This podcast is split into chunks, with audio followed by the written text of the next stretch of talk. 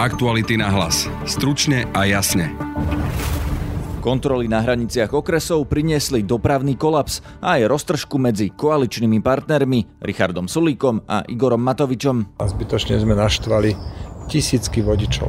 Lebo niekto nasere s prepačením ľudí s takými kolónami a potom ľudia nebudú akceptovať ďalšie nejaké opatrenia hygienika alebo uznesenia vlády. Kontroly sa nakoniec zmenili na námatkové. Budete počuť aj Roberta Fica. Sa tí ľudia budú naštevovať, to im, tým ľuďom nikto nezakáže. Každý bude vymýšľať, ako tieto zákazy poobchádzať. Náš kolega David Ištok sa bol pozrieť, ako vyzerá policajná kontrola na hranici okresu. Vozidlá stáli v dlhých kolónach v celom meste. Čakanie v kolóne však nie je to najhoršie, čo vám tieto sviatky hrozí. Budete počuť hovorcu policie. Hrozí od okresného úradu pokuta až 1659 eur. Aj hovorcu armády. Našich vojakov budú môcť e, občania vidieť tak povediac na každom kroku. Podľa psychologičky Jany Porubcovej sú nekonzistentné vyjadrenia predstaviteľov vlády problém, lebo ľudia budú zneistení a budú konať v panike. Metočné je to, čo povie premiér o chvíľočku, niečo úplne iné povie napríklad pán Sulík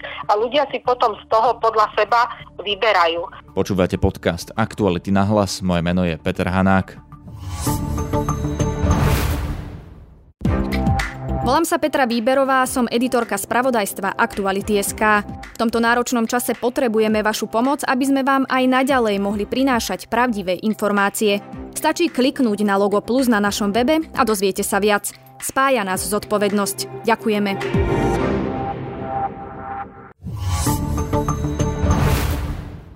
Opatrenia proti koronavírusu upchali cesty. Už včera večer, a to zatiaľ bez kontrol, boli zápchy na výjazdoch z Bratislavy.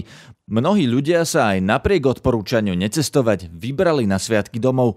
Vlaky preplnené tento raz neboli, no ľudia nimi cestovali. Zajtra už by som nevycestoval, tak idem dnes. A mám na ulici byť? Domov sa musíme nejako dostať, je, do Prešova. Po sviatkoch idete späť? Áno, útorok. Od, od polnoci je to vraj zakázané.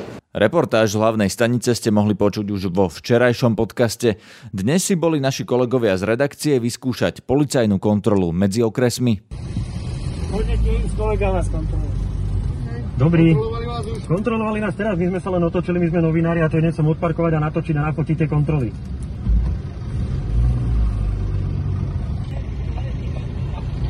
Ako prebiehala policajná kontrola, povie náš kolega David Ištok. My sme dnes s kolegom vyrážali z Bratislavy smerom do Svetého Júra. Bolo asi pol desiatej ráno. Cesta z Bratislavy bola plynulá. Kontroly začali na viazde do Svetého Júra. Samotná kontrola bola veľmi krátka, jednoduchá. Policajti si od nás vypýtali doklad totožnosti, občianský preukaz, spýtali sa na účel cesty a opísali si evidenčné číslo vozidla.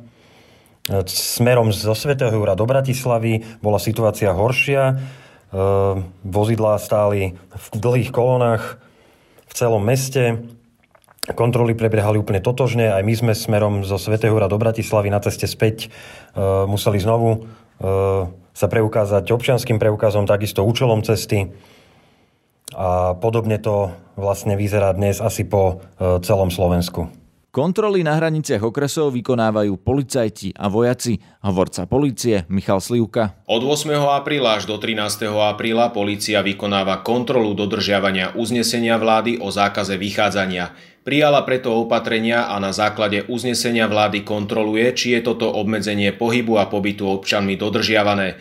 Z uznesenia vyplývajú aj výnimky, kedy je možné sa pohybovať len v rámci okresu, prípadne mesta Bratislavy a Košíc a kedy je možné prekročiť aj hranicu okresu. Ako sme vopred avizovali, na hraniciach okresov preto policajti a vojaci každého kontrolujú a zistujú dôvody porušenia zákazu vychádzania.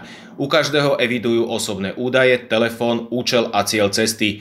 Dôvod na cestu mimo okres je potrebné hodnoverným spôsobom preukázať.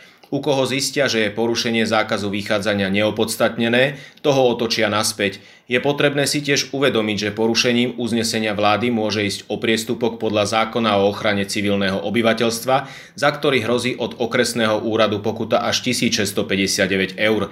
Vopred sme upozorňovali, že sa v súvislosti s kontrolami môžu vytvárať kolóny, Preto opätovne vyzývame všetkých, ktorí nemusia nevyhnutne opúšťať okres, aby zostali v okrese. No aj v okrese platí zákaz vychádzania a vychádzať je možné len vo výnimočných prípadoch určených uznesením vlády.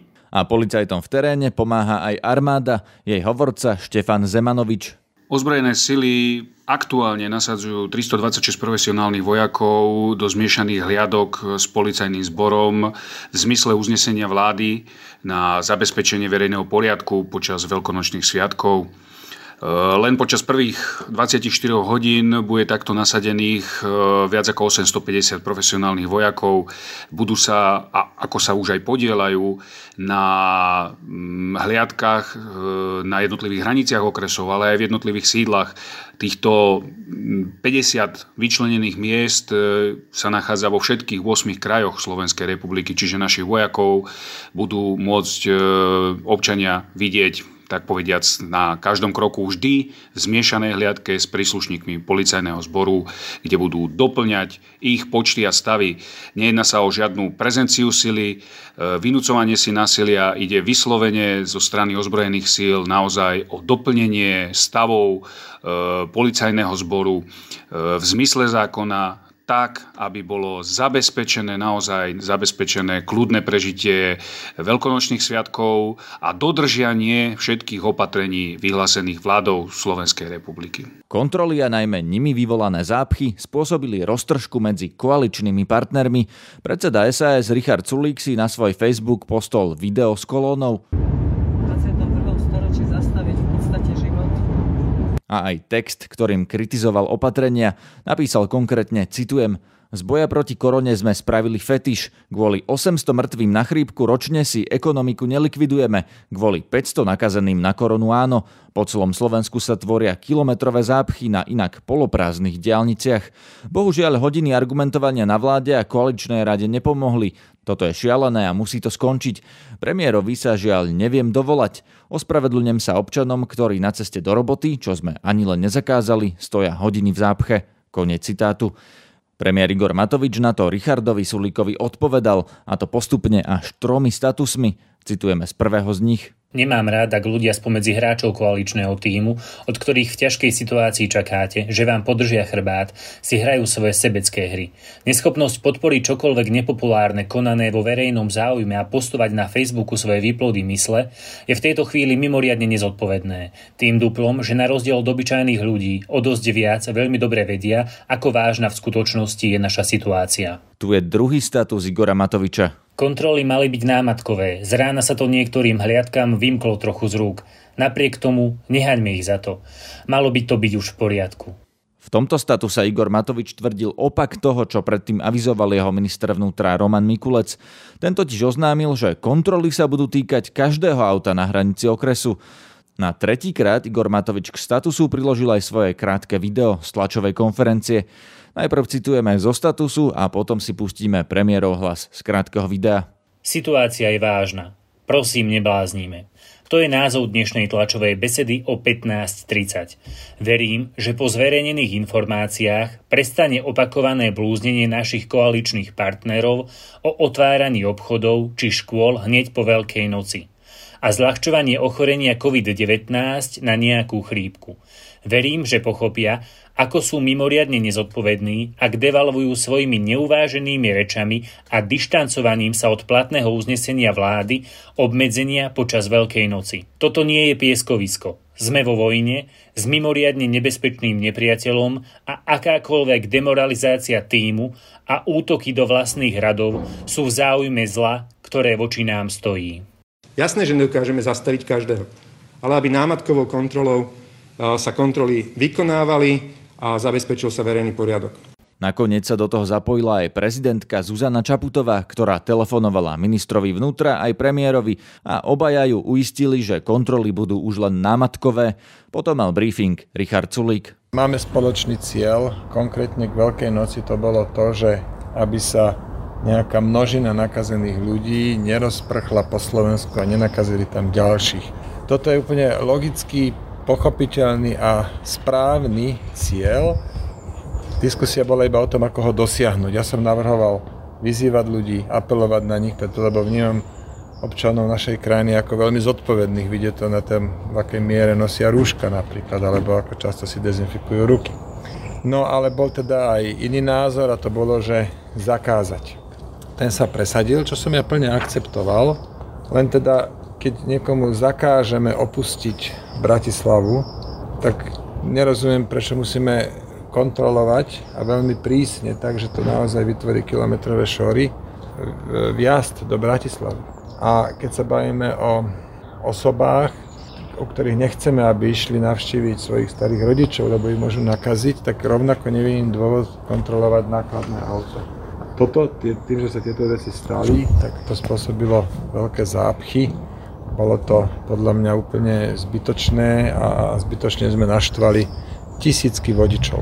Považoval som za úplne zbytočné kontrolovať vjazd, teda kontrolovať auta na vjazde do Bratislavy, lebo tam je zjavné, že to boli ľudia, ktorí išli za prácou, tým sme to dovolili.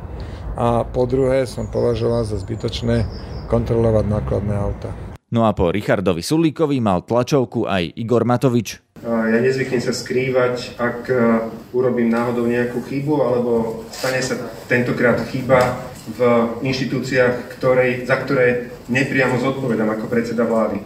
Na tomto mieste v pondelok po prijatí uznesenia vládou som oznámil, že budú sa robiť len námatkové kontroly. Ešte aj s tým povedané, že samozrejme, že nedokážeme kontrolovať každého jedného, takže policajný zbor bude robiť len námatkové kontroly. Bohužiaľ, niekto si to uznesenie tým pádom, alebo moje slova vysvetlil po svojom a dal príkaz policajtom, aby kontrolovali každého jedného. Považujem to za sabotáž uznesenia vlády, lebo chceť za situácie, keď hovoríme, že ľudia majú právo cestovať do práce, majú právo cestovať za lekárom a úmyselne vytvárať niekoľko hodinové kolóny, to je sabotáž uznesenia vlády. Myslím si, že pán policajný prezident by mal predstúpiť pred kamery a vysvetliť, či to bolo úmyselne, alebo sa to stalo nejakým nedopatrení. Zároveň vzhľadom na to, že ministerstvo vnútra spadá, teda do vlády je súčasťou vlády a pod e, ministerstvo vnútra patrí policajné, tá poli, e, policajný zbor, preberá za to plnú zodpovednosť, ospravedlňuje sa ľuďom, ale môžete si pozrieť naozaj na tej tlačovke moje slova a skutočnosť, ako boli vykonané v praxi. Veľmi ma to mrzí.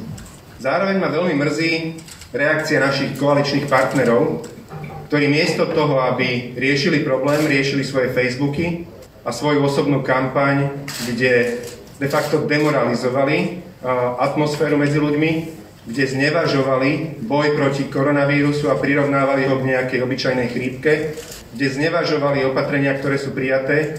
Toto nie je dobrá cesta a takýmto spôsobom údermi od chrbta nebudeme budovať dobré vzťahy v koalícii.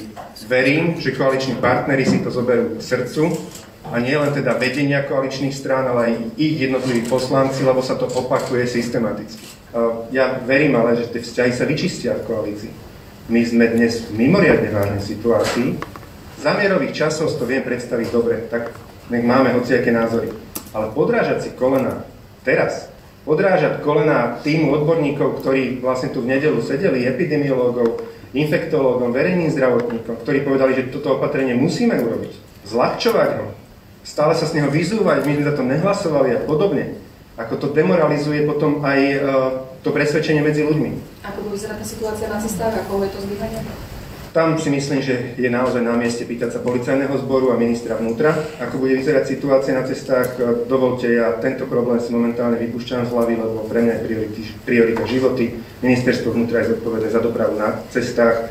Uznesenie vlády v žiadnom prípade nekázalo, aby sa tu kontrolovalo každé jedno auto, lebo aj zákon hovorí o tom, že ľudia majú na ceste v obci chodiť 50 Videli ste niekedy, ale že by policajti zastavili každé jedno auto a každé jedno auto by tam postavili do kolóny? Jednoducho všetko musí sa robiť so zdravým rozumom. Ja len v stručnosti budete žiadať vyvodenie o politické, osobnej zodpovednosti napríklad od pána Lučanského ešte k tým kolónám a takisto aj k tejto hádke koaličnej.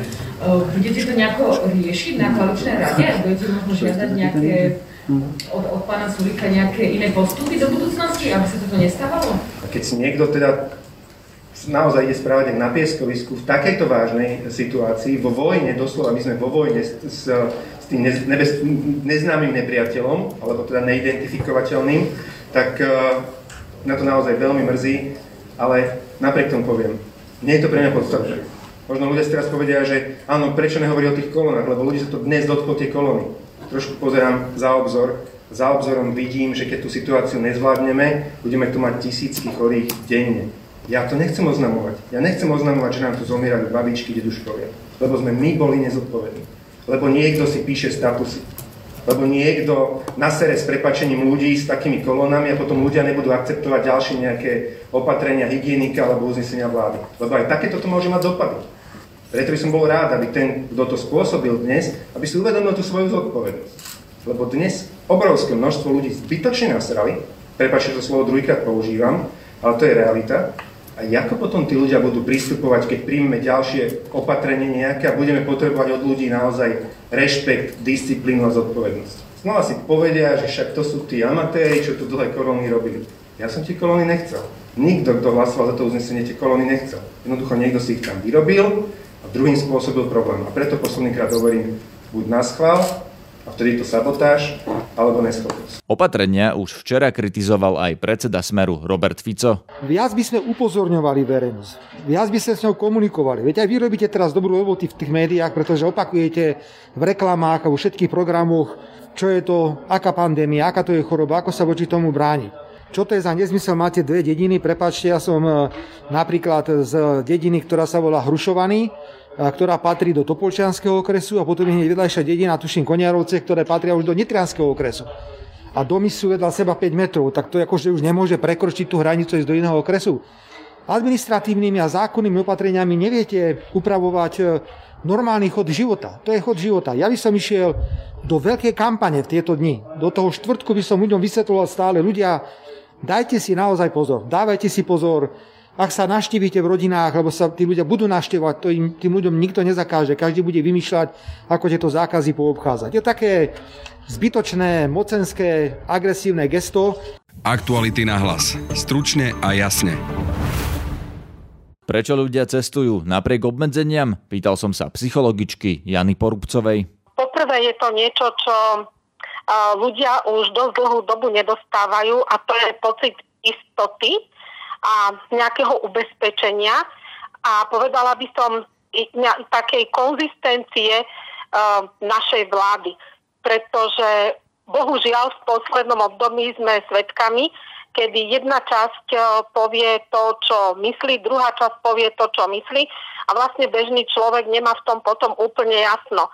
Zmetočné je to, čo povie premiér o chvíľočku, niečo úplne iné povie napríklad pán Sulík a ľudia si potom z toho podľa seba, ako sú osobnostne nastavení, vyberajú.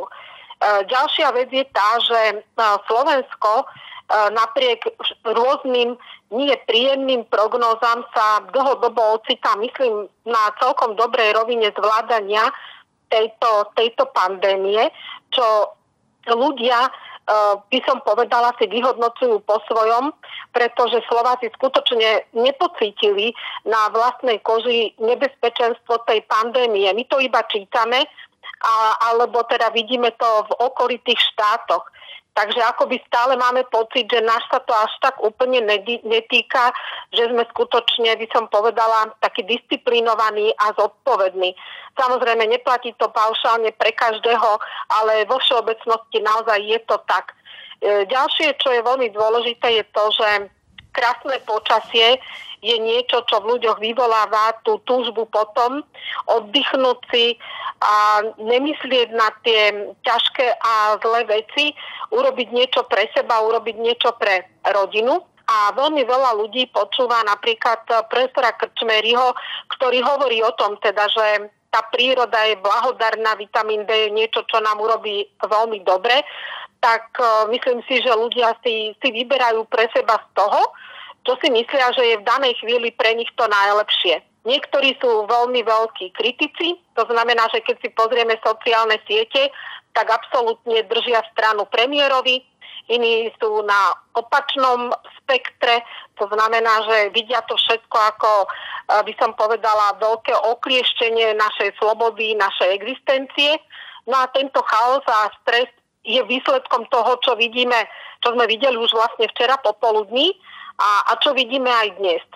Neboja sa tí ľudia, že nakazia svojich blízkych, keď budú cestovať za nimi na Veľkú noc? Myslím si, že väčšina, keď, vám, keď, keď som si tak sa už od rána pozerala na to, ako to funguje medzi ľuďmi, uh, majú to v hlavách istým spôsobom utriedené tak, že idú oni ako rodina, ako jednotka niekam na chalupu alebo tak, že sú to ľudia, ktorí sú spolu aj v domácnosti. Myslím si, že naozaj mnoho ľudí akceptuje to, že nejdú za tými starými rodičmi alebo ja neviem za rodinou, čiže nejdú za ľuďmi, s ktorými sa vôbec nevídajú, ale idú proste spolu tí, ktorí sa spolu bežne stretávajú aj počas tohto krízového ťažkého obdobia. Ja som včera na hlavnej stanici v Bratislave stretol aj takých ľudí, ktorí napríklad robia v Bratislave na stavbách, chodia na týždňovky. A práve aj na tých bolo zamerané to opatrenie, že majú teda zostať v Bratislave, ale oni sa napriek tomu presúvali vlakom za rodinami. Aj toto bol jeden z argumentov, že idem vlastne len za svojou ženou, no ale ako keby tam chýba ten aspekt, že aj tú vlastnú ženu môže ten človek nakaziť, keď sa presúva no, medzi Bratislavou ja vlakom. Myslím, že mm-hmm, ak sme chceli urobiť takéto opatrenie, ktoré jednoducho um, malo úplne zabrániť tomuto presunu, myslím si, že tá logistika alebo tá ten manažment toho mohol byť teoreticky iný, lebo ak to vyhlásite 3 dní pred tým, ako to má m, mm, začať platiť, ľudia ak by mobilizovali tie svoje sily a neverili už tým vyhláseniam a boja sa, že či to skutočne bude trvať iba do pondelka, do útorka, alebo ako dlho to v reáli bude, alebo čo sa tak bude diať, čiže mali dostatok času na to, aby tie presuny urobili. Čiže dať ľuďom v tomto období niekedy zase príliš veľa na výber je to, že si zase to, čo som povedala, urobia to, čo si myslia, že je pre nich to, to najlepšie. Áno, všetci to tak vnímajú, že vlastne e, sa cítia zdraví a nič im nie je tak um, nikdy nebudete mať na svete národ. Neexistuje taký štát, neexistuje taký národ, ktorý by do nohy a do litery splnil niečo, čo takto, ako tá vláda prezentuje. Ale skutočne ešte k tomu, keď nie je konzistentne, viete čo myslím, jednoducho tá konzistencia v tom vyhlásení nie je jednotná. Takže si myslíte, že vláda by mala napríklad povedať niečo, čo bude platiť dlho? Niečo, čo sa nebude meniť každú chvíľu, aby ľudia mali istotu, ako, bude, ako budú opatrenia Slovensko vyzerať o týždeň, o dva? No, viete, ako uh, pokiaľ dostávajú uh, ľudia informácie zo dňa na deň niekedy naozaj kontroverzne iné, uh, popisujú sa uh, slovami, ktoré vyvolávajú obavy a strach, tak začnú sa potom správať tak, ako sa človek správa v panike a strachu. Panika a strach, respektíve strašne veľa sa tu rozpráva o panike a každý má svoju predstavu toho, čo panika je. V reáli je panika to, že robím neobvykle v rýchlom slede správanie, ktoré prichádza v nejakej krízovej chvíli. Áno? A keď ja sa bojím, tak začnem konať tak v strachu. Moje správanie strachu nemusí byť uh, úplne konzistentné a logické a racionálne. Je skôr emocionálne. Takže ide o to, že čo vlastne v tých ľuďoch chceme vyvolať. Veď vy viete, čo sme tu zažívali takmer celý minulý týždeň, keď premiér začal um, rozprávať uh, veci, ktoré rozprával, je to proste niečo, čo v ľuďoch naozaj vyvoláva obavu a strach. Každý to inak prežíva, každý potom inak o tom píše, inak rozpráva. Takže mal by byť podľa vás e, jasnejší, jednoznačnejší alebo menej často meniť stanoviska, alebo no. čo by bolo ten správny spôsob Viete, komunikácie? Otázka je, že čo všetko sa naozaj každý deň od toho premiéra a niekoľkokrát za deň dozvedáme. Lebo veľmi veľa informácií je, a ktoré potom sú rozličným spôsobom prekomunikovávané, menia sa k niektorým veciam postoje, ale čo je pre mňa celkom zaujímavé je, ale teda nie len pre mňa, ale vidím to, že premiér akoby viacej komunikoval so svojím krízovým štábom a menej teda komunikoval so svojimi koaličnými partnermi.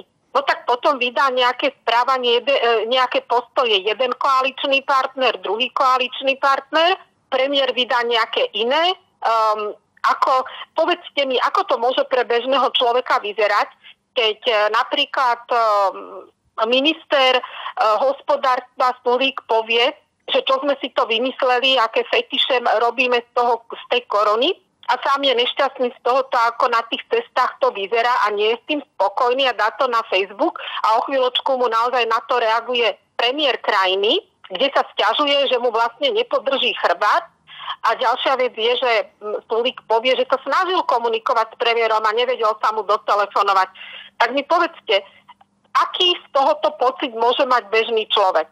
Zdalo by sa nám pre všetkým priateľné to, ak by oni ako koalícia spolu komunikovali a dali nám konsenzus. Politika je predsa o konsenzoch, nie o kompromisoch a o vyhlásení každého jedného uh, koaličného partnera individuálne. My potrebujeme počuť, čo si tí ľudia, ktorých sme si tam zvolili, spolu s odborníkmi myslia. Nech je to jednotné, nech je to zrozumiteľné, Nemusí to byť niečo, čo nás má vystresovať, čo má v nás vyvolať pocity strachu, obavy, neistoty. Na tomto podcaste spolupracovali Jan Debnár a David Ištok. Zdraví vás Peter Hanák. Aktuality na hlas. Stručne a jasne.